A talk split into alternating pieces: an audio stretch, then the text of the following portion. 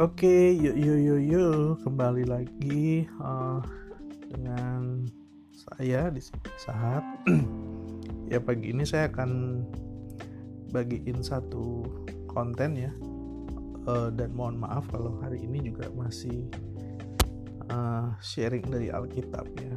Uh, jadi jurnal atau perenungan saya dari saat teduh saya uh, pagi ini guys uh, saya juga lagi coba nih untuk merekam konten ya langsung dari HP jadi kalau dua konten atau dua episode yang pertama itu saya rekam secara profesional gitu ya jadi pakai audio interface profesional saya juga pakai mic profesional saya rekam pakai DAW, DAW software profesional. Tapi sekarang saya coba nih pakai langsung dari HP ya pakai mic. Mic yang seadanya.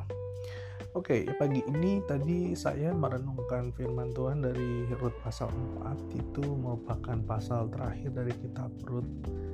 Jadi sederhananya ceritanya di situ uh, ada sebuah adegan di mana uh, Boas menanyakan kepada kerabat yang lebih dekat dengan Naomi untuk menebus tanah Elimelek, suaminya Naomi yang sudah meninggal dan sebenarnya itu juga sekalian akan mendapatkan Ruth menjadikan dia jadi istri. Tapi dalam ceritanya eh, kita tahu bahwa sorry sorry guys pagi-pagi ini kita tahu dalam ceritanya ternyata kerabat yang lebih dekat ini menolak gitu ya karena alasannya sih kalau dia ambil tawaran Boas itu maka dia akan merusakkan milik pusaka yang sebelumnya. Saya nggak terlalu mengerti artinya apa tapi mungkin ini berkaitan karena mungkin dia sudah menikah seperti itu ya. Jadi kalau harus menebus tanah Elimelek dan kemudian mengambil Ruth jadi istrinya gitu ya mungkin itu akan uh, bukan pilihan yang baik gitu ya. Lalu kemudian ya pada akhirnya akhirnya Boaslah yang diminta untuk menebus tanah Elimelek dan juga uh, mengambil Ruth sebagai istrinya. Singkat cerita ada sebuah prosesi kasutnya itu dilepaskan satu kerabat yang dekat dan diberikan kepada Boas gitu ya. Dan ya akhirnya Boas yang menjadi penebus tanah Elimelek beserta juga uh, Ruth gitu ya dijadikan istri. Nah, yang yang menarik buat saya adalah uh, pada bagian akhir dari kitab ini dituliskan silsilah Daud. Dan memang uh, di sini di kita diberikan informasi bahwa uh, Ruth sama Boas ini kemudian akan melahirkan satu keturunan yang namanya Obed. Dan Obed ini adalah uh, ayah dari Isai Nah, Isai adalah uh, orang tua dari Daud. Ya, kita tahu cerita selanjutnya Daud kemudian akan menjadi raja bagi Israel, bahkan raja yang sangat besar yang bahkan sampai perjan zaman perjanjian baru itu masih di dianggap ya orang respect lah ya dan bahkan kita juga tahu eh, Kristus nanti itu dikatakan adalah keturunan Daud. Nah, buat saya yang menarik adalah begini. Kadang-kadang hmm, konsep dunia itu berpikir bahwa yang signifikan, yang besar itu pasti akan lahir dari satu tempat atau satu sistem yang besar.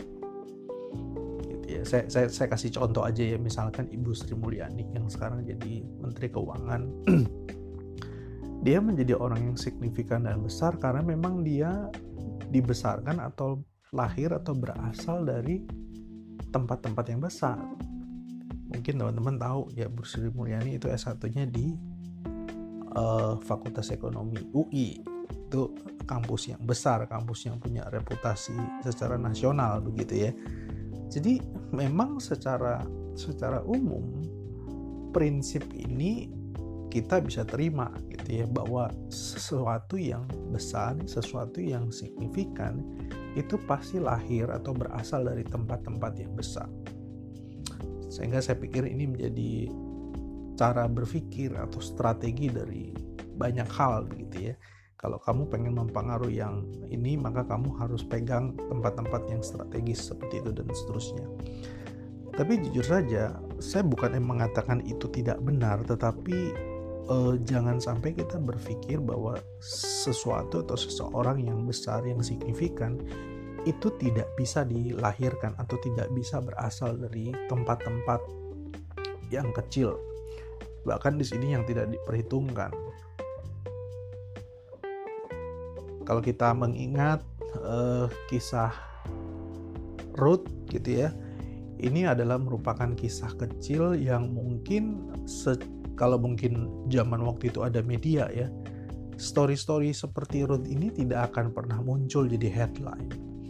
Jadi memang ini cuma gambaran satu keluarga yang malang yang kelaparan dan mereka mencari uh, makan untuk bisa tetap hidup sampai ke negeri orang lain, negeri Edom, sampai akhirnya kemudian mereka uh, Melek meninggal, anaknya Mahlon sama Kilion juga meninggal dan akhirnya Naomi yang sudah janda waktu itu balik lagi ke ke Bethlehem seperti itu ya. Jadi ini merupakan kisah-kisah kecil dan sebenarnya nggak ada artinya sama sekali.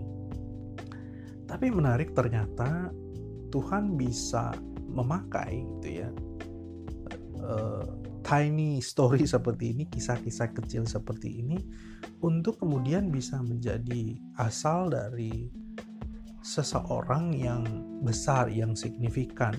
Bahkan kalau kita bicara sejarah keselamatan ini luar biasa, betapa uh, betapa istimewanya gitu ya kalau ternyata keturunan kita adalah orang-orang yang Tuhan pakai di dalam sejarah keselamatan. Tapi itulah yang terjadi saya pikir kisah ini menolong kita untuk tidak berkecil hati kepada eh, mereka-mereka yang berasal dari tempat-tempat yang kecil karena kalau Tuhan mau Tuhan bisa aja pakai gitu ya dari tempat-tempat yang kecil yang tidak ter tidak diperhitungkan itu bisa menjadi tempat di mana kemudian satu waktu nanti orang-orang yang signifikan, orang-orang yang besar itu bisa muncul begitu.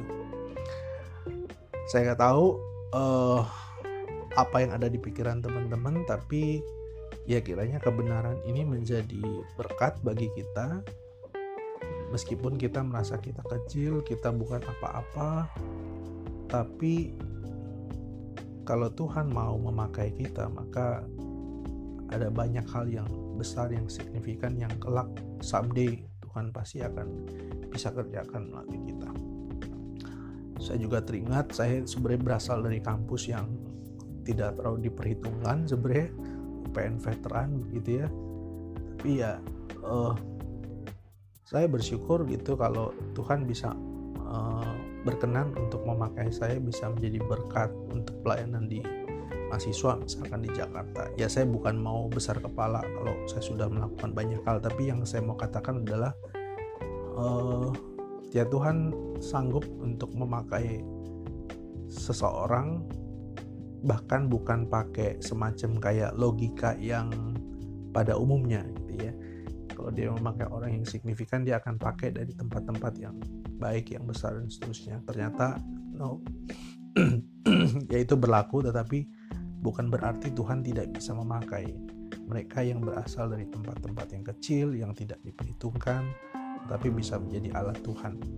Tapi lagi-lagi ini bukan untuk menolong kita jadi besar kepala ya. Sekali lagi kita uh, mau melihat bahwa cara Tuhan itu sering kali adalah cara yang uh, surprise gitu ya, tidak terduga.